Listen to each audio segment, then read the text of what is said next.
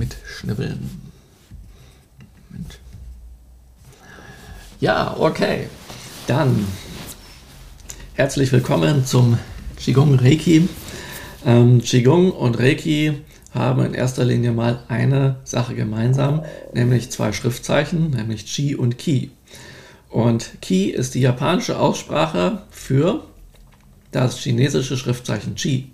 Und entsprechend ist das auch andersrum so. Und die Japaner haben irgendwann im Laufe der Geschichte, seit dem 6. Jahrhundert unserer Zeitrechnung, die chinesische Schrift übernommen, als der Buddhismus nach Japan eingeführt wurde. Das war in dem Zusammenhang wichtig, weil die buddhistischen Sutras mittlerweile viele von denen ins Chinesische übersetzt waren und dann ähm, wurden diese Texte überliefert. Und dann bis dahin gab es in Japan keine eigene Schrift.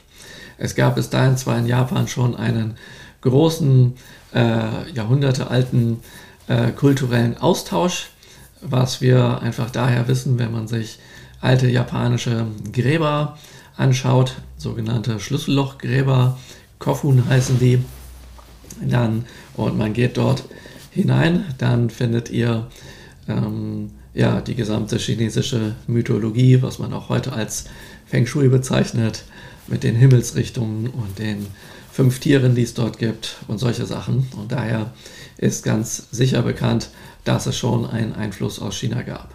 Der ist teilweise über Korea gekommen und teilweise eben direkt von China. Also da gab es rege, rege Beziehungen.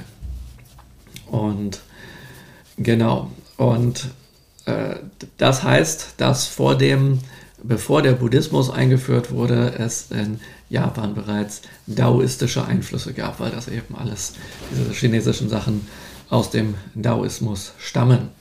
Und dann haben die Japaner sich überlegt, ja okay, wenn wir diese Schriften haben, die wir aber nicht lesen können, dann müssen wir Chinesisch lernen und das ist alles komplex. Und die haben dann im Laufe der Zeit, ähm, also die Mönche haben dann Chinesisch gelernt und einige Jahrhunderte später hatte dann der Mönch Kukai, der Begründer der japanischen Shingon-Schule, der auch in Japan, äh, in China gelernt hatte äh, und dort dann die Shingon-Lehren studiert hatte, der hatte sich dann ein paar Schriftarten ausgedacht, wo er chinesische Zeichen vereinfacht ähm, und dann ähm, war es äh, möglich, mithilfe dieser Vereinfachungen die chinesische Schrift zu lesen. Heutzutage ist das ein bisschen anders. Dort hat, sagt man, die eine Schrift Hiragana ist eher für Grammatik und Aussprache und die Katakana-Schrift ist für, äh, für Fremdwörter. Aber früher war das so, dass die ähm, beiden Schriftarten dafür da waren, um diese, diese chinesischen Zeichen, diese Sätze erst einmal in ein quasi Japanisch umzuwandeln, dass man das dann überhaupt verstehen und lesen kann. Und da seht ihr, dort gibt es also äh, zwischen China und Japan einen regen Austausch, was die Kultur anbelangt, was die Schrift anbelangt, was Architektur anbelangt, Skulptur in vielerlei Hinsicht. Ja, und eben die spirituellen Traditionen wie zum Beispiel Buddhismus, ähm, Daoismus, Konfuzianismus, das ist eben alles ähm, rübergekommen nach Japan. Und dann ist Japan ja auch noch sozusagen das östliche Ende ähm, der Seidenstraße. Das heißt, alles, was über die Seidenstraße nach China und Korea gekommen ist, an Kulturgut, an Wissen, an Gegenständen und dergleichen, ist dann irgendwann auch in Japan gelandet. Und da gibt es bis heute ein ganz berühmtes Schatzhaus in einer der alten Hauptstädte Nara, wo auch der Buddhismus dann ganz groß wurde. Das heißt Shosoin und dort haben sich über weit über 1000 Jahre diese Schätze, die man von der Seidenstraße nach Japan gebracht hat, drin gehalten, ähm, weil die das Haus so gebaut haben, dass es sogar den Witterungen und Jahreszeiten in Japan sehr beständig ist. Also im Sommer ist es sehr, sehr heiß und feucht und im Winter ist es kühl und ein bisschen weniger feucht.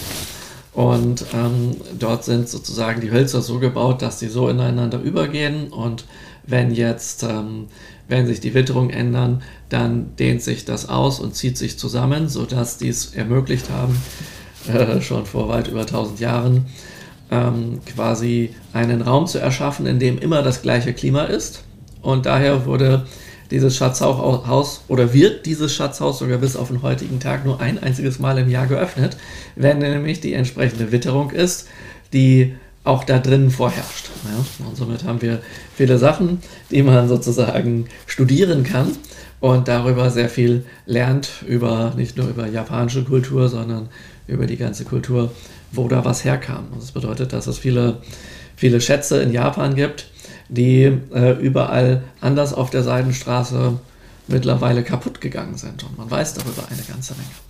Und das auch hat ebenso mit Qigong zu tun, weil die äh, einige der Überlieferungen der Malereien und was es so aus im Laufe der Jahre aus der Jahrhunderte aus China gab, das ähm, zeigt Abbildungen, wie Leute zum Beispiel Qigong praktizieren. Ja?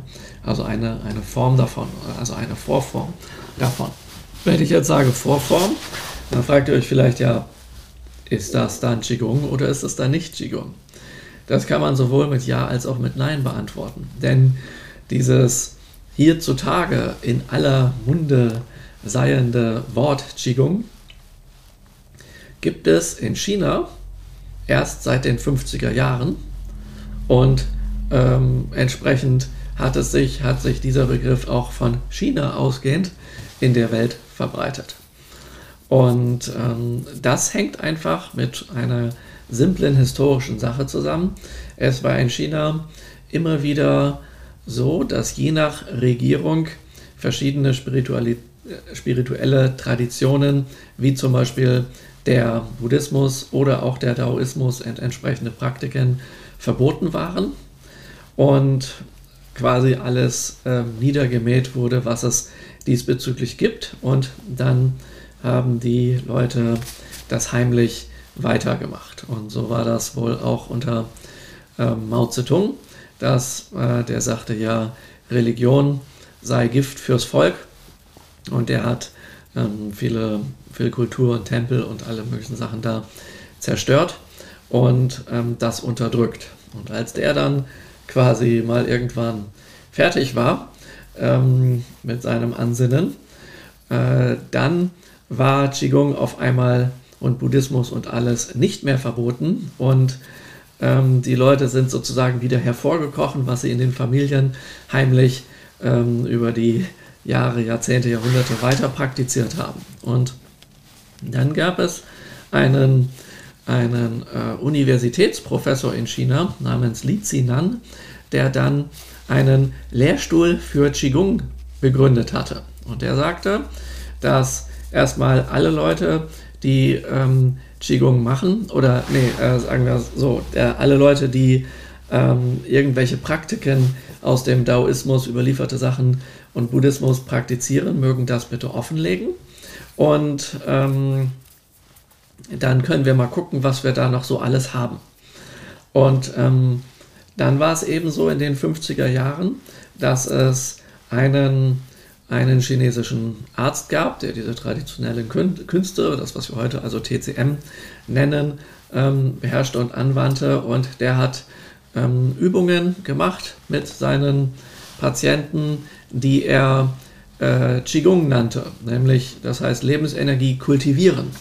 Und das ähm, ist, äh, dieser Begriff wurde dann quasi übernommen und draufgesetzt auf das Sammelsurium aller Praktiken in dieser Art, was dann sozusagen ans Tageslicht gekommen ist. Und da haben sie dann festgestellt, dass es äh, 5000 Stile dieser Praktiken gibt. Ja? Ähm, also 5000 verschiedene Wege, wie man das machen kann. Und die haben das dann ähm, miteinander verglichen und kategorisiert und dann festgestellt, dass, es, dass man das in ja sozusagen in so fünf, sechs, also um die fünf Grundrichtungen unterteilen kann.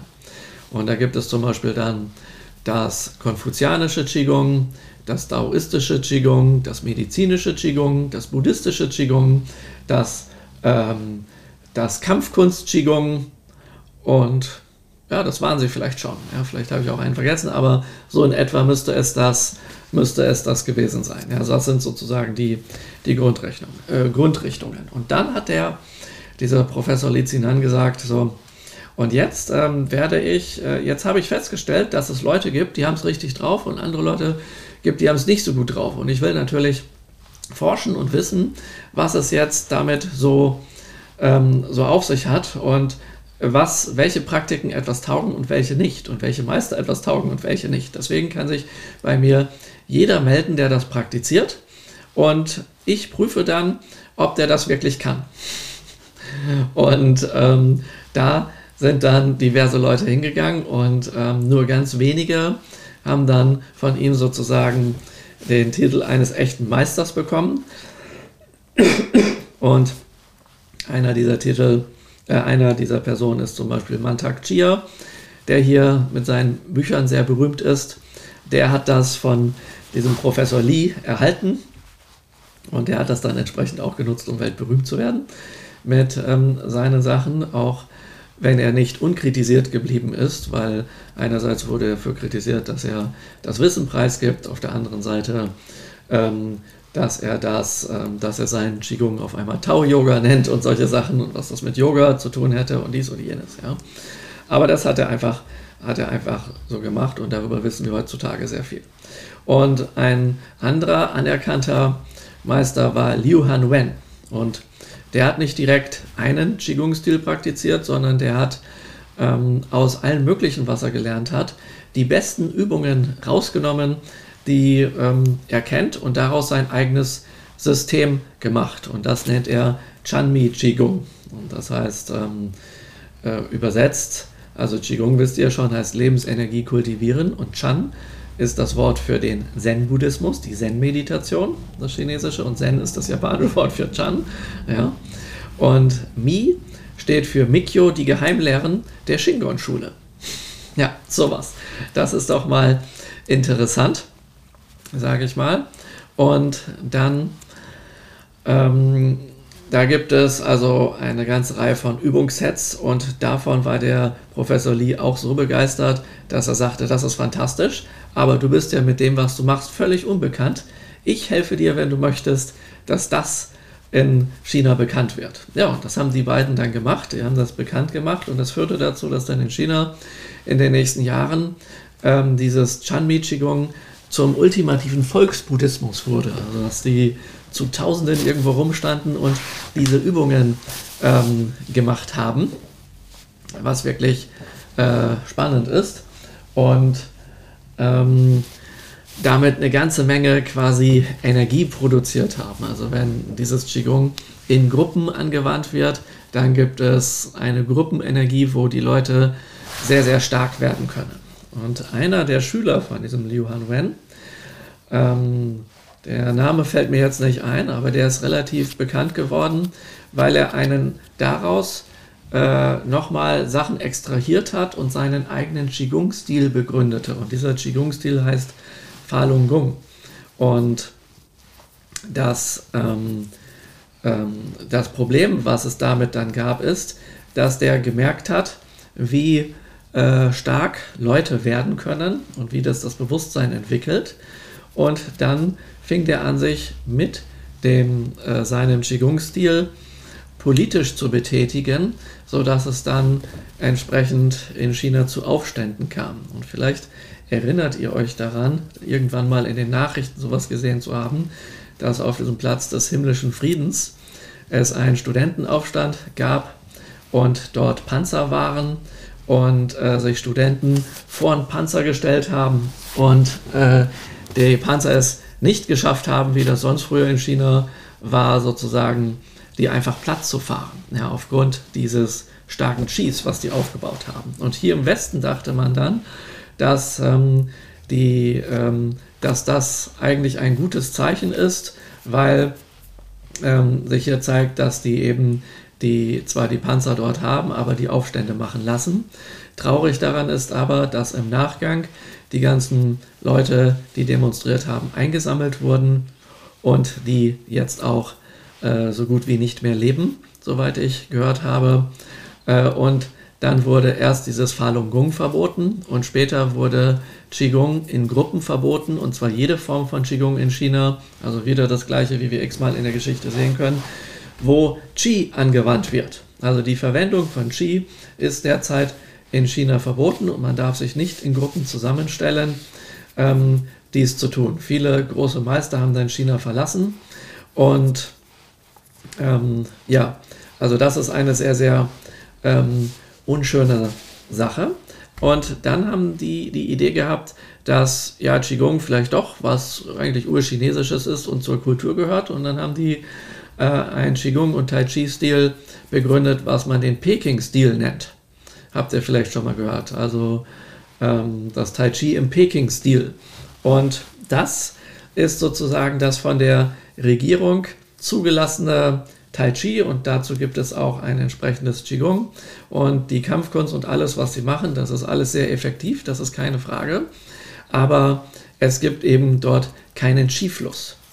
Und nun ist das bei mir so, dass ich nun seit 1993 Reiki praktiziere und immer mal wieder in Kontakt mit Qigong gekommen bin. Und äh, alles, was ich über Qigong äh, dann gesehen hatte, war so, dass ich sah, ja, okay, es gibt irgendwelche Übungen, wo irgendwelche Bälle äh, rumgeschoben werden und Achten bewegt werden oder man ganz tief in die Knie geht. Ich habe auch mal ähm, in Heidelberg bei einer Chinesin Tai Chi und Qigong gelernt. Ähm, und das war eben dieser, dieser Peking-Stil. Und da war ich ganz verwundert, weil ich mir unter Tai Chi und Qigong ganz andere Sachen vorgestellt habe. Und was ich dann bekommen habe, war nicht dieses, diese sanften, leichten Bewegungen, wie ich das dachte, dass es das beim Tai Chi geben würde, sondern das war knallhartes Kung-Fu-Training, sodass ich, könnt ihr euch vorstellen, ich im Aufwärmtraining vom Tai Chi einmal bewusstlos geworden bin durch Überanstrengung und die mich wiederbeleben mussten. Und das haben sie dann mit TCM gemacht und bei mir hier äh, am Fuß Nierenpunkte gedrückt und ach, alles Mögliche mit mir gemacht, ja, um mich sozusagen wieder, wieder zurückzuholen, weil das einfach zu anstrengend war. Und ähm, ich war aber auch sehr motiviert zu trainieren, weil die Chinesin, die Lehrerin mir sagte, dass ich sehr gut bin und ähm, es für sie eine Ehre und Herausforderung wäre, wenn sie mit mir ein Jahr später nach Hongkong fährt zur Tai Chi Weltmeisterschaft und ich dann dort mit ihrer Form auftreten würde. Und sie hat es schon, schon mehrfach geschafft, ihre Schüler so gut zu machen, dass die ähm, zweiten, dritten Platz bekommen haben und sie meinte, bei dir probieren wir das, dass du die Nummer 1 wirst. Und dann habe ich wie ein Irrer das trainiert. Ja. Und dann waren aber, aber ich kamen Leute, die mit ihr in China waren, das Jahr davor, die kamen zurück und bei denen, als sie zurückkamen, waren bei denen allen die Knie kaputt und solche Sachen. Und dann habe ich gefragt, was habt ihr denn gemacht? Ja, wir waren dort in der Schule, wo die unsere Lehrerin ähm, trainiert hat. Das ist die gleiche Schule, wo auch Jet Li gelernt hat. Ja, den kennt ihr vielleicht aus den Filmen und so, voll krass und so. Die sind alle irre, aber das Training, das Qigong-Training ist so heftig. Wir hatten nach ein paar Tagen so dicke Knie und konnten nicht mehr weitermachen. Ja. Und die machen das eben alle auf Kraft und Kondition und eben nicht mit Ski. Und deswegen kann, äh, gilt dort einfach Survival of the Fittest. Ja? Also wer, wer das nicht, nicht, ähm, nicht packt körperlich, der scheidet aus. Ja? Also äh, voll krass. Und dann ähm, habe ich selber in diesem Training auch Knieprobleme bekommen und habe das dann gelassen und mich dann auf die Suche gemacht sozusagen nach anderen ähm, Tai Chi-Richtungen. Ja? Und dann diese Idee mit der Weltmeisterschaft im Tai Chi sozusagen wieder, wieder aufgegeben. Ja? Und ähm, ja, und es dauerte dann auch äh, über zwei Jahre ähm, oder sogar noch länger, bis dann meine Knieprobleme gänzlich weggingen. Und die gingen erst weg, als ich das Chanmi Qigong, ja, also das äh, Qigong, das buddhistische Qigong kennengelernt habe äh, welches Qigong und Zen-Meditation und Geheimlehren der Shingon-Schule miteinander vereint. Ja? Und ähm, ja, äh, dort habe ich dann kennengelernt, was es bedeutet, Qi zu aktivieren, zu kultivieren, zu bewegen und dafür zu sorgen, dass ähm, die Blockaden, die ich in den Knien hatte, aufgrund von Schlacken Qi, das heißt also altes Qi, was da drin festhängt, was dazu führt, dass ich Knieschmerzen bekommen habe, ja, um das sozusagen die Knie durchlässig zu machen und dieses alte Qi herauszubewegen. Ja, und das ist mir darüber dann äh, schließlich gelungen und noch viel mehr. Und als ich diesen Qigong-Stil erlernte, ist mir sehr bald etwas aufgefallen, dass diese Art von äh, Qigong, die natürlich es jetzt in China nicht mehr gibt und wo diese, die ganzen Lehrer entsprechend das äh, Festland China verlassen hatten und auch der chinesische Lehrer, bei dem ich dann hier lernte, ähm, der hat das äh, mehr oder minder geheim gemacht. Also wenn der mit seinen Leuten nach China gegangen ist, durften die das da nicht üben oder sagen, dass sie das machen und dergleichen, weil sonst seine Familie dran gewesen wäre und sowas alles. Ja. Und ähm, dort habe ich dann festgestellt, dass es dort durchaus irgendwelche Ähnlichkeiten zu Reiki gibt. Und zwar hat mir das ein paar Fragen beantwortet, die ich die Jahre davor nicht beantworten konnte. Ja, das ist sozusagen ein Teil der Geschichte des Qigong Reiki. Aber ein weiterer Teil der Geschichte des Qigong Reiki besteht darin, dass ich vor vielen Jahren mal in Japan war und mir überlegt habe, ich gehe dann, wenn ich in Japan bin, immer gern in japanische Buchhandlungen und äh, gucke, was es da so gibt und kaufe mir zu verschiedenen Themen Bücher. Und da bin ich auf die Idee gekommen, dass es doch mal interessant wäre, wenn ich mir ein japanisches Buch über Qigong hole. Das habe ich dann auch gemacht. Ich habe gar nicht lange gesucht, weil ich, es gibt so eine Lieblingsreihe von, von Büchern, wo ich mir so ziemlich alles hole, was es gibt. Und ähm, dann habe ich mir diese entsprechenden Bücher dazu geholt. Äh, oder ein Buch über Qigong geholt. Das habe ich, wie ich das meistens mache, dann erstmal gar nicht gelesen, sondern mit nach Hause genommen, nach Deutschland, ins Regal gestellt. Und es gibt bis heute diverse Bücher, die ich noch gar nicht angerührt habe. Aber zum Beispiel äh, viele von den Büchern, die ich jahrelang nicht angerührt habe, waren dann die Bücher, mit denen ich meine Doktorarbeit geschrieben habe. Ich habe irgendwie so ein Fable dafür, äh, die richtigen Bücher auszuwählen, äh, Jahre bevor ich weiß, dass sie nützlich sein werden. Und genauso war das hier auch mit diesem Qigong-Buch. Also Jahre später, nach dem Kauf, habe ich mir das mal angeschaut und durchgeblättert und geguckt, was es da so gibt, um dann festzustellen, dass es in diesem Buch ein Kapitel gibt, wo japanische Qigong-Meister vorgestellt werden, und zwar die berühmtesten. Und dort tauchte etwas auf, und zwar tauchte Mikao Usui auf. Ja, der Reiki Usui, äh, der Usui Reiki Mikao. ja, oder der Reiki Usui oder wie auch immer ihr das nennen wollt. Und der wird dort beschrieben als einer der berühmtesten Qigong-Meister des frühen 20. Jahrhunderts. Das muss man sich mal vorstellen. Ja? Und dann dachte ich so, hä? Was? Qigong? Wieso das denn? Ja?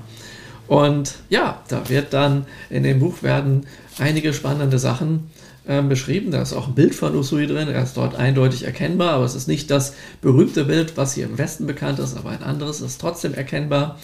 Ja, und dort wird dann beschrieben, wie er das macht und seine Geschichte so ein bisschen und dass dann von den Händen diese Reiki-Kraft ausgeht und dass das eben ja eine Form von Qi ist. Ja, weil Reiki auf Chinesisch übersetzt heißt Ling Qi, Reiki wäre Ling Chi. Ja?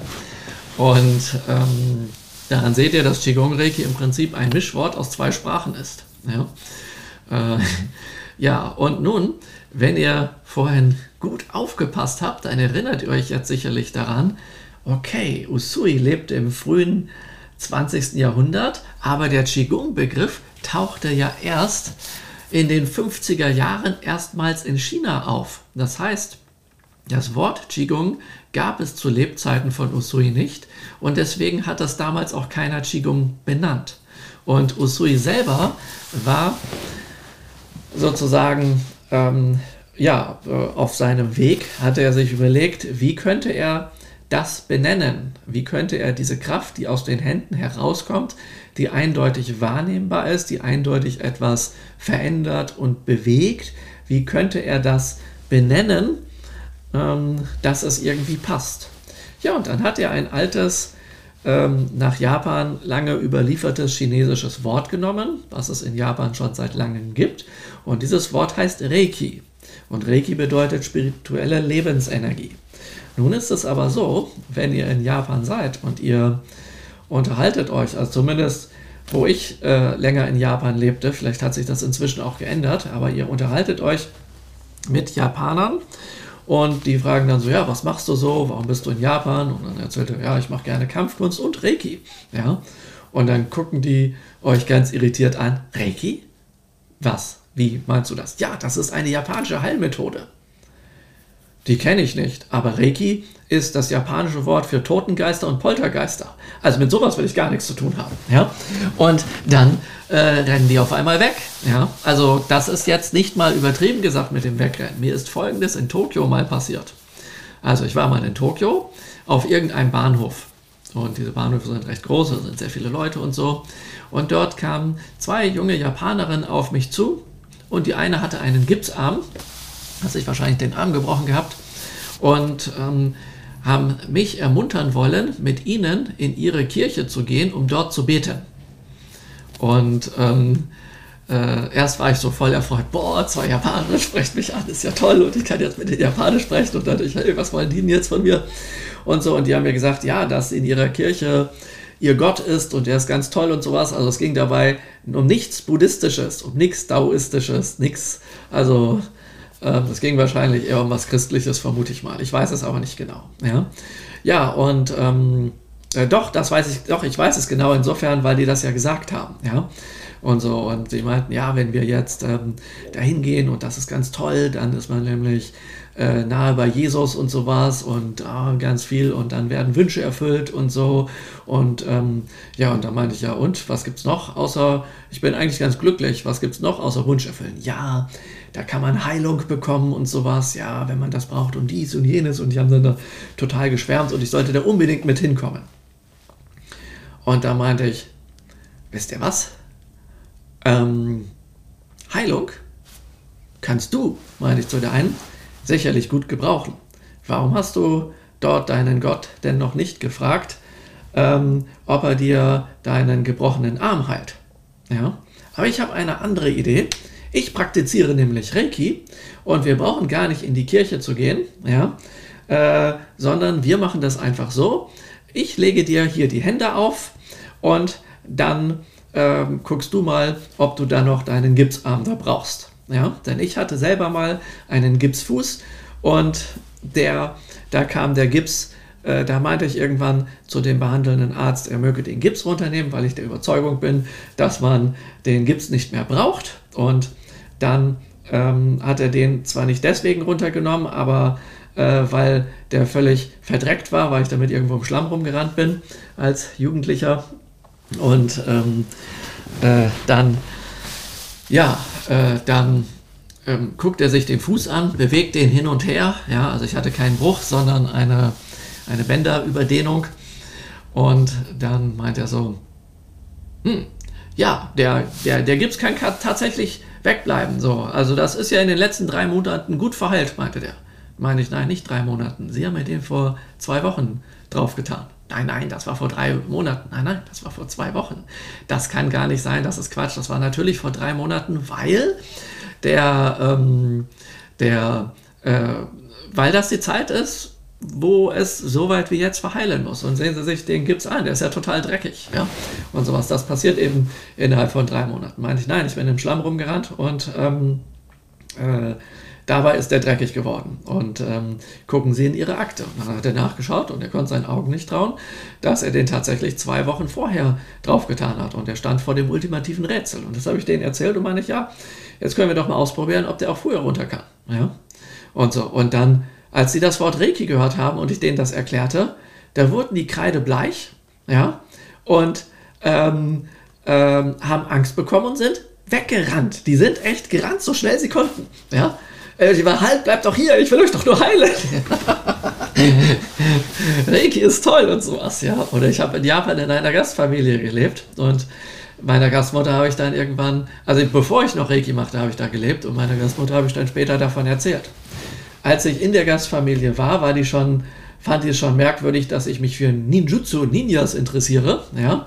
Äh, da dachte die schon, armer Irrer, ja, aus Deutschland. Aber als ich dann Jahre später auch noch Reiki praktizierte, also die Poltergeister- und Totengeister-Methode, ja, das, äh, beziehungsweise ist keine Methode, sondern Reiki bedeutet einfach die, äh, die Energie, die mystische ähm, Atmosphäre oder Energie in der Gegenwart von Geistern, Poltergeistern, verstorbenen Geistern, andere Geister. Also alles, was es da diesbezüglich gibt. Meinem Kalligrafielehrer, ähm, ein Zen-Mönch äh, aus Japan, dem habe ich auch von Reiki erzählt und der meinte, oh, vorsichtig, vorsichtig, das ist was ganz Gefährliches, ja, und so. Und ähm, der hielt davon auch nicht sonderlich viel, weil eben Reiki bedeutet, ähm, äh, verstorbenen Geister. Und, ähm, und er meinte, ja, da werden so Sachen gemacht, dass Leute dann ihren Körper verlassen und irgendwo rumreisen und dies und jenes. Und das ist ganz, ganz äh, gefährlich, weil in dem Tempel, wo er gelernt hat, haben die einen Poltergeist. Und äh, da meinte ich, wieso habt ihr einen Poltergeist? Da meinte er, ja, das war vor einigen Jahren so. Da haben alle Mönche, die da waren, meditiert. Und, ähm, oder vor vielen Jahren. Und dann ähm, war dort ein Mönch, der war nach der Meditation mit der Meditation nicht fertig. Der blieb einfach sitzen und meditierte weiter. Die Mönche sind dann weg und dachten, ja, der meditiert noch. Und am nächsten Tag saß der da immer noch. Und dann meditierte der wieder den ganzen Tag. Und am nächsten Tag saß der da immer noch. Und nach ein, zwei Wochen sind die dann auf die Idee gekommen, vielleicht lebt er gar nicht mehr und haben den eingeäschert. Ja, und dann meditierten die irgendwann wieder und dann kam der zurück und hat an der entsprechenden Stelle seinen Körper gesucht. Der war dann aber nicht mehr da. Und dann hat er da, ist er zwischen den Leuten durchgefegt und hatte ordentlich gepoltert und da die meditieren und feinstoffliche Wahrnehmung ganz gut, also sehr sensibel sind, haben sie den verstorbenen Geist gehört und dann gesagt, ja, äh, äh, du bist in Feuer und dann mussten die ein Feuer machen und dann ist das Feuer aufgebarsten und da kam die Stimme raus, äh, dass er sich selbst nicht finden kann. Da meinen sie, ja, sie haben das Feuer gelöscht und dann haben sie ihm eine Regentonne gezeigt sozusagen und dann ähm, ist die umgeflogen und es blubberte daran rum und sowas, ja. Und seitdem haben die einen Geist, den sie nicht loswerden. Und deswegen sagt er, mit Reiki darf man sich auf keinen Fall beschäftigen. Ja? Das ist also das, was man glaubt, was, was, was, was Reiki ist, weil die meisten in Japan einfach nicht wissen, dass Mikao Usui die Reiki-Kraft, die er erhalten hat, auf dem Kurama-Berg, oder im Kurama Gebirge. Das ist ja nicht nur ein Berg, aber ich sage das manchmal versehentlich auch, weil das alle sagen. Und ähm, dort, ja, äh, wie ist das dort? Dort hat er ähm, Reiki bekommen. Dort wurde er in Reiki eingeweiht und seitdem kommt eine Kraft, die er Reiki nennt, weil die so etwas ist wie die spürbare Energie eines Geistes, ja, einer spirituellen Präsenz. Ähm, hat er diesen Begriff genommen. Und es hat sich einfach in Japan nicht etabliert, dass das eine Heilmethode ist. Das weiß man hier, aber nicht unbedingt dort. Vielleicht ist das mittlerweile aber auch anders. Das kann ich gar nicht so genau sagen. Ja, ja und ähm, das macht die ganze Sache, sage ich mal, natürlich sozusagen diesbezüglich, diesbezüglich schwierig. Ja? Aber das war eben der Begriff, den Usui dafür gewählt hat. Ja? Und heutzutage ist Usui eben als einer der bekanntesten Qigong-Meister des frühen 20. Jahrhunderts bekannt, neben anderen. Und das Spezialgebiet von Usui ist uns ja bekannt sozusagen und das wird auch dort äh, beschrieben, dass man eben über die Hände äh, diese Reiki-Kraft sozusagen abgibt und damit viele tolle Sachen machen kann. Und in dem Buch sind auch noch andere Meister drin. Da ist zum Beispiel ein Bild drin, wo ein kleiner Junge äh, eine Brücke macht. Das heißt also, der ist äh, mit dem Kopf auf dem Boden und mit seinen Füßen auf dem Boden und der Rest des Körpers ist so nach oben. Und da oben drauf auf seinem Bauch steht gemütlich ein erwachsener Japaner. ja, und der hat einfach diesen Jungen so mit Ski aufgeladen, dass der quasi diese Kraft hat, dass man da oben auf ihm rumlaufen kann. Ja. Heutzutage, heutzutage wird man sagen, ja, das war wahrscheinlich Hypnose oder sowas. Wer weiß, wissen wir nicht. Und ein ähm, ein anderer Fall ist, äh, die haben äh, die Arbeit mit Qi oder Lebensenergie und sowas, also die Kultivierung dessen, also Qigong quasi, äh, benutzt, um Kriminalistik durchzuführen. Also ähm, es gab offenbar sowas, wie man heute vielleicht äh, Detektiv oder äh, Kriminalpolizei oder sowas nennen würde, gab es dort auch. Und zwar gab es dort Leute, die waren darauf spezialisiert, dass wenn jemand durch ein Schwert umgekommen ist, so viel Lebensenergie in den reinzupumpen, dass er dann, dass der Verstorbene ähm, sozusagen äh, noch einmal in äh, seinen Körper zurück kann, um dann den Namen des Mörders auszusprechen. Toll, oder? Ja, also was es da alles gibt, das ist echt. Ich dachte, das, das kann ja wohl nicht wahr sein. Also da gibt es Sachen, die man mit Ski machen kann, die, die würde man hier für kaum, kaum für möglich halten. Ja. Und ähm, naja, äh, und Usui ist eben einer von denen, ja, und ist eben dafür sehr bekannt geworden. Und daher wusste ich, es gibt einen Zusammenhang. Ja. Und nun gibt es noch eine dritte Geschichte, die wiederum mit etwas aus mir und meinem Leben zu tun hat, die ihr vielleicht teilweise schon kennt. Nämlich, als ich zu Reiki kam und das erlernte, glaubte ich erst einmal nicht so an die Reiki-Kraft und diese Sachen, ob das funktioniert. Und ich habe mir dann selber ganz viel Reiki gegeben und wenn ich andere Leute behandelt habe, dann war ich, dachte ich immer so, auf der einen Seite will ich unbedingt, dass es denen besser geht, dass ich denen helfen kann und so. Auf der anderen Seite dachte ich mir, wäre es auch peinlich, wenn das jetzt nicht funktionieren würde. Ich wollte mich auch nicht blamieren. Und dann habe ich, habe ich quasi gebetet dafür, dass es denen besser gehen würde. Und ich fing an, mich zu fokussieren und auf eine bestimmte Weise zu atmen und solche Dinge zu tun. Und dann ähm, merkte ich, wenn ich das tue, Zudem, dass man, wie ich gelernt habe, einfach die Hände auflegt, dass dann die Power in den Händen stärker wurde oder dass ich die überhaupt dann mal gespürt habe als Anfänger und dass ähm, meine Wahrnehmung äh, sich steigerte und die Leute, denen ich Reiki gegeben habe, dass die dadurch auch mehr spürten.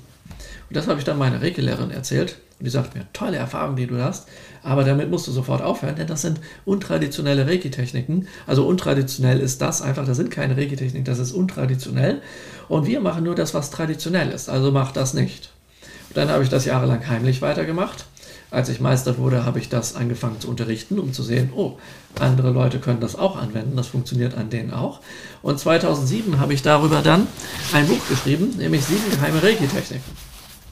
Ja, und ähm, im Jahre 2021, am 15. April, habe ich dazu einen Online-Kurs veröffentlicht namens Geheime Reiki-Techniken, weil seit 2007 bis ins Jahre 2021 zum 15. April ähm, gibt es äh, sehr viele Weiterentwicklungen von geheimen Reiki-Techniken. Warum sind die geheim? Ganz einfach weil ich sie ja heimlich geübt habe.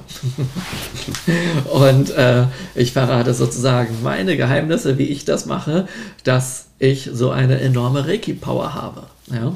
Und äh, ja, genau äh, einen Teil davon praktizieren wir heute hier im Qigong Reiki. Einen anderen Teil davon praktizieren wir auch im Shingon Reiki 1 und Shingon Reiki 2 und in anderen Shingon Reiki Seminaren weil ich da eine Menge rausgefunden habe. Und in 2007 wusste ich das noch nicht, dass Usui Qigong Meister war. Und ich wusste da auch noch nicht, dass Usui selber äh, solche Techniken angewandt hat, die ich heute geheime Reiki-Techniken nenne, wo mir 93 von meiner Reiki-Lehrerin gesagt hat, dass das untraditionell ist. Das heißt, die Anwendungen, die Usui macht und die ich mache, die sind beide untraditionell. Deswegen musste ich damit ja aufhören. Oder anders gesagt, ich bin traditioneller mit Usui als traditionell. Ja? Und die anderen haben das aus irgendeinem Grund nicht gelernt und dachten, dass es untraditionell ist. Das weiß ich auch nicht so genau. Ja? Aber Fakt ist, dass ich dann gemerkt habe, oh, wenn Usui solche Sachen auch gemacht hat, bin ich ja sozusagen auf dem richtigen Weg. Ich bin auf Sachen gekommen, wo er auch drauf gekommen ist. Nur ist das bei ihm viel, viel ausführlicher sozusagen. Ja? Und ähm, dadurch, durch meine ganzen Recherchen, ist dann einiges ans Licht gekommen. Und dann ähm, habt ihr vielleicht mal davon gehört, dass ähm, es sogenannte japanische Reiki-Techniken gibt. Ja, das heißt, dort sind Leute, die in Japan geforscht haben, haben äh, Reiki-Techniken herausgefunden, die nicht in den Westen oder nur teilweise in den Westen durch Takata überliefert wurden und ähm, nennen diese dann japanische Reiki-Techniken.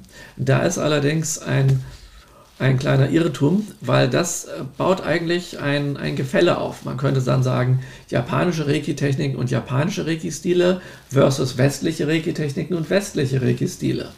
Aber da ist ein kleiner Denkfehler drin in dieser Sache.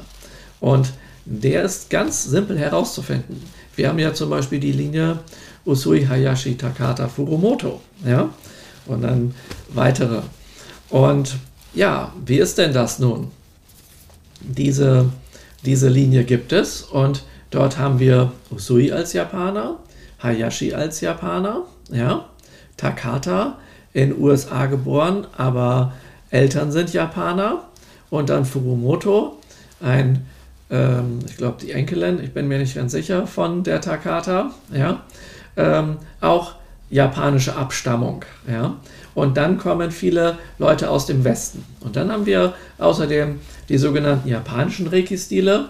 Und dort haben wir dann auch zum Beispiel Usui, Hayashi ähm, und äh, Yamaguchi und nochmal Yamaguchi. Und dann kommen ganz viele, viele westliche Leute. Oder wir haben Usui und dann andere Meister, ja, ich habe jetzt nicht die ganzen Linien im Kopf, wer da wäre, ist Taketomi, geht das glaube ich weiter und so. Und dann irgendwann kommen auch wieder Leute aus dem Westen. Das heißt, alle haben eigentlich eine japanische Linie, gehen auf japanisches Reiki zurück und äh, irgendwann kommt das im Westen. Wieso kann man das eine als westliches Reiki und das andere als ein japanisches Reiki sozusagen deklarieren? Ja? Also das ist, magst du da mal hingehen? Danke. Das ist, ähm, ist so, ja, das ist so eine Sache. Ja, also wie soll das, ähm, äh, wie soll das gehen? Und dieses Gefälle muss eigentlich gar nicht sein. Jetzt kann man natürlich argumentieren, ja, die Takata hat andere Reiki-Techniken beigebracht. Das ist aber wiederum auch nicht so sicher. Ja? Ähm, denn ähm, sie hatte ja Unterlagen von Hayashi bekommen und ähm, diese ähm, und darin stehen japanische oder an diese sogenannten japanischen Techniken drin, aber sie hatte das aufbereitet hier, dass es für den Westen gut adaptierbar ist und dass sich die Reiki-Heilmethode hier im Westen gut verbreiten kann. Ja? Und ähm, dann gibt es ja noch etwas ganz Interessantes, dass ähm, auch Usui selber Lehrer hatte, bei denen er gelernt hatte. Denn sonst könnte es nicht sein, dass diese sogenannten japanischen Reiki-Techniken äh, in allen möglichen japanischen und chinesischen Qigong-Stilen auftauchen. Also entweder hat Usui einen Lehrer gehabt oder er hat sich das einfach ausgedacht und das ist zufälligerweise das gleiche, was es schon äh, Jahrhunderte und Jahrtausende vorher gab. Ja? Oder nächste mögliche These, keine Ahnung, ob das stimmt, halte ich auch selber für unwahrscheinlich, aber könnte man denken, Nee, da hat sich einfach jemand Qigong angeschaut und dann gesagt, dass das Usuis Reiki-Techniken sind. Wäre denkbar, also darauf könnte man kommen. Das weiß man alles nicht und es lässt sich sehr schwer belegen. Aber es gibt tatsächlich ein Buch, in dem ähm, von einem Lehrer von Usui die Rede ist, äh, der eine ganz ähnliche Lehre hat wie die von Usui, der sogar ein ähnliche, eine ähnliche Erfahrung auf dem, ich glaube, sogar Kurama-Werk gehabt hatte. Und ähm, da könnte man sogar darauf kommen, dass wenn diese Geschichte stimmt mit diesem Buch und das nicht was im Nachhinein Erdachtes ist, dann könnte man darauf kommen, dass ähm, die Usui-Geschichte einfach von dem abgeguckt wurde. also da gibt es viele, viele Möglichkeiten und an die man, auf die man kommen könnte, die also sehr, sehr, äh, sehr, sehr schwer sind ähm, zu belegen. Und es gibt außerdem in Japan noch weitere Reiki-Stile, die auf Usui zurückgehen, die gar nicht äh, bekannt sind und die mit den ganzen bekannten Leuten auch gar nichts zu tun haben wollen, weil die das äußerst nervt, wie die sich bekriegen und miteinander umgehen und was die so machen. Und die sagen, das hat mit Reiki nichts zu tun. Ja? Und ähm, ja, ähm, das ist, ist auch nochmal so eine Sache. Also ihr merkt, das ist relativ komplex. Fakt ist aber, dass es in der Reiki-Heilmethode Dinge gibt, die durchaus eine Art Verwandtschaft haben mit Qigong. Wenn man zum Beispiel ganz einfach die Reiki-Technik nimmt, das wird hier so genannt, des sogenannten Trockenbadens. Ja. Kenyokuho heißt das. Ja. Dort äh, reibt man die Hände diagonal über den Körper, um Energien abzustreichen und über den Körper hinaus, damit die Energien quasi wegfliegen. Das macht man mehrfach. Dann macht man das an den Armen zusätzlich und streicht dann sogar noch über die Hände nochmal die Energien ab. Das ist Qigong. Nichts anderes als Qigong. Ja? Und das heißt, es gibt diese Techniken und es gibt entsprechend diesen Zusammenhang. Nun ist es allerdings so, dass äh, Chinesen Japaner nicht unbedingt gerne mögen, aufgrund dessen, was in, den, in der Geschichte so passiert ist. Und ähm, die Chinesen natürlich auch der Überzeugung sind, ähm, dass sie mit Qi die also die Besten sind, ja, weil sie, weil ja aus China das Qigong kommt. Und jetzt kommen irgendwelche Leute, die machen Reiki, das heißt auch noch, das ist auch noch die Energie von Geistern, ja. Ähm, also erstmal sagen die, Qigong kann gar nicht und jeder Form von Qi-Arbeit kann gar nicht aus Japan kommen, weil das ist von uns. Wenn, dann haben sie das irgendwie nachgemacht. So. Und dann heißt das auch noch Reiki und das finden die auch merkwürdig. Also wird das mal so abgetan. Und das wiederum, wenn jetzt hier Leute Reiki praktizieren und die kommen irgendwo zum Qigong oder ein Qigong-Student fragt seinen Qigong-Lehrer, ja, hast du schon mal was von Reiki gehört? Dann hört man hierzulande oft, dass ähm, ja, Reiki, das ist nichts, bla bla bla und so und lass das mal, Qigong ist besser und dies und jenes. Und mein chinesischer Qigong-Lehrer, der mittlerweile wieder nach China äh, zurückgegangen ist, der hat, ähm, der hat, äh, was hat er denn? Ähm, ja, der hat mir auch davon abgeraten, sozusagen, ähm, äh, das, äh, das Reiki zu praktizieren, weil er sagt, das sei nicht gut, das würde mein, würde mein, mein Ski verseuchen und sowas. Ja, oder und so. Also das, das, das harmoniert nicht und und und und und. Aber meine Erfahrung ist ähm, genau das Gegenteil. Das heißt, ich habe dann mich mit ihm nicht mehr über Reiki unterhalten und ähm, entsprechend Reiki heimlich praktiziert, so wie ich meine geheimen Reiki-Techniken auch heimlich gemacht habe. Ja. Und ähm, dann das schön weiter verglichen und gemerkt, oh ja, hier innerhalb dieses Qigong, was ich dort gelernt habe, dem buddhistischen Qigong, gibt es ein paar Antworten auf Fragen, die ich bisher in keinem Buch und bei keinem anderen Qigong-Training gefunden habe, die aber Fragen beantworten, die im Zusammenhang stehen mit Reiki. Ja?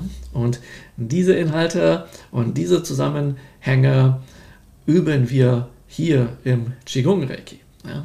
Und da bin ich schon mal ganz ähm, gespannt, was ihr dazu sagen werdet. Jetzt gibt es noch etwas, nämlich ähm, nehmen wir mal an, wir vergleichen äh, Qigong mit Reiki. Wo sind die Gemeinsamkeiten? Wo sind die Unterschiede? Und es gibt eine ganze Reihe von Gemeinsamkeiten und eine ganze Reihe von, äh, von, von Unterschieden. Ja? Und zwar ähm, ist, das, ist das erstmal so, dass die große Gemeinsamkeit ist, beides benutzt Qi. Die einen nennen das Qi, die anderen nennen das Qi. Ja? Und äh, im Qigong werden verschiedene Arten von Qi ähm, äh, angewandt, sozusagen. Ja? Also es gibt zum Beispiel das körpereigene Qi, was man aktivieren und im Körper umherbewegen kann, um sich zum Beispiel selbst zu regulieren, um sich selbst zu heilen auch. Ja? Sowas ist möglich. Dann gibt es Organ-Chi, das heißt, jedem einzelnen Organ ist eine Chi-Art zugeordnet. Es gibt dann, ähm, es gibt dann äh, das Chi, was sich im Blut mitbewegt. Ja? Dann gibt es ähm, also es gibt ganz, ganz viele Arten. Es gibt zum Beispiel Wei Chi, das ist das Abwehr-Chi, was sich quasi in der Haut und, ähm, und äh, hier im Gewebe und ein bisschen außerhalb dessen ähm, aufbauen kann, um äh, andere unbrauchbare Energien fernzuhalten oder um sich nicht so schnell äh, zu erkälten oder ähnliches und sowas. Sowas ähm, gibt, es, gibt es auch. Ja? Und äh, dann gibt es aber außerhalb des Körpers im Qigong noch verschiedenste äh, Qi-Arten, wie zum Beispiel Himmels-Qi oder Erde-Qi oder Berg-Qi, Fels-Qi, Qi vom Wasser. Jede Pflanze hat ein eigenes Qi und dieses kann man aufnehmen und ableiten und hochschicken und runterschicken und damit ganz, ganz, ganz, ganz viele Übungen praktizieren. Und nehmen wir mal an, es gibt ein Schriftzeichen, um diese Übungen zu praktizieren, dann ist das das Rei von Reiki, weil dort in dem Reiki-Schriftzeichen haben wir ganz oben das Zeichen für Regen ja, und den Himmel dann darunter kommen drei Münder, ein Mund, ein Wort, zwei Münder, ein, ein Gespräch, drei Münder, quasi ein Gebet oder ein Ritual, wo etwas dreimal wiederholt wird, damit es zur Wirkung kommt. Und darunter haben wir das Wort für eine Schamanenfrau. Ja, eine Schamanin. Und diese Schamanin äh, steht sozusagen, wie man das dort sieht, ähm, zwischen Himmel und Erde und äh, schickt Energien rauf und runter, weil eine Schamanin oder ein Schamane dafür zuständig ist, eben Himmel und Erde zu verbinden und die Energien rauf und runter zu bewegen und damit Rituale zu machen. Das heißt, man betet beispielsweise, dass der vom Himmel gesegnete Regen auf die Erde herabfallen möge, damit neues Leben entstehen kann. Und wenn wir das Zeichen Ki nehmen von Reiki, ja, dann haben wir dort den Reiskorn drin, der nur als einzelner Reiskorn, als ein Bestandteil dieses Schriftzeichens von Ki,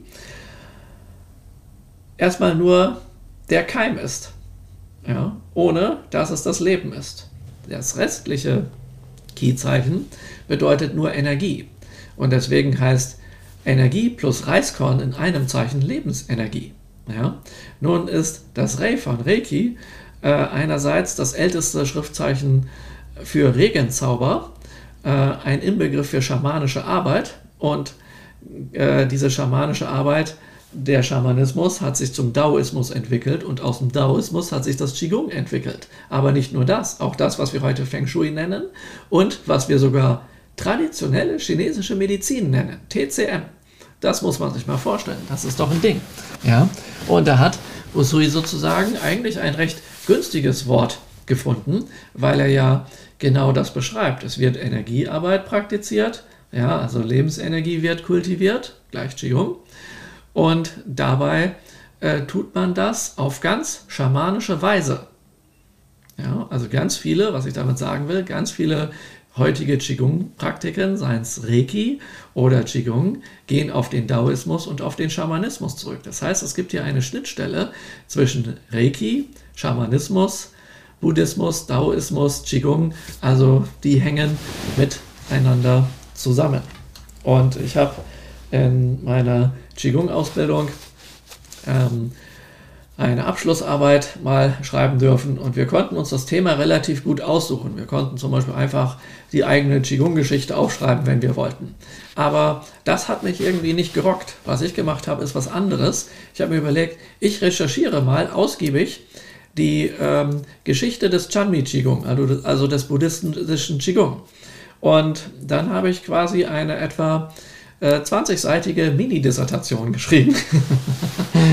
Und äh, habe dabei sogar aus meiner richtigen Dissertation zitieren können, weil ich herausgefunden habe, dass die indischen Mönche, die den äh, tantrischen Buddhismus der Shingon-Schule nach China gebracht haben, die dann ähm, teilweise auch in Japan gewesen sind ähm, und das Ganze dann nach Japan gekommen ist, dass der eine von denen, nämlich der Subhakara Simha, also das könnt ihr bei mir in der Dissertation nachlesen, ähm, ja, dass der sozusagen der, ähm, äh, der ursprünglichste Begründer dieser Praktiken des Chami Qigong ist. Und das ist aber auch die Shingon-Schule gleichzeitig. Und das ist eben dieses Zen-Meditation, also Meditieren plus Geheimlehren des Buddhismus gleich Shingon-Schule plus daoistische Praktiken. Und zufälligerweise ist es in der Reiki-Heilmethode so, dass wir dort Elemente aus dem Daoismus und aus dem Buddhismus haben. Ja? Äh, und äh, entsprechend aus dem Qigong und aus dem, äh, und aus dem äh, Schamanismus. Und woher weiß ich das? Das kann ja erstmal jeder erzählen. Erzählt aber nicht jeder. Ja? Und ähm, wollen viele Leute auch, glaube ich, gar nicht wahrhaben, so wie ich das so mitbekomme, wenn ich mich unterhalte. Woher wissen wir das? Ganz einfach. Wenn wir uns die Reiki-Symbole anschauen, dann haben wir das Symbol Chokurei Und dieses wird äh, im Jahre 925, glaube ich, wenn ich das jetzt richtig erinnert habe, in einem japanischen Werk namens Engi Shiki erstmalig schriftlich erwähnt. Und dabei geht es in diesem Engi Shiki ähm, geht es um, äh, um Shinto-Rituale. Und eine dieser Rollen beschreibt ein besonderes Ritual und das Ritual heißt Chokusai. Also das ist sozusagen das Matsuri, Sai ist Matsuri, also das Fest, das Ritualfest, das rituelle Fest, wo es um das Chokurei geht. ja, und Shinto ist nun mal äh, schon mal in Japan deren äh, Schamanismus in Kombination mit daoistischen Praktiken. Ja, das ist eine Sache. Dann haben wir das Seiheki-Symbol.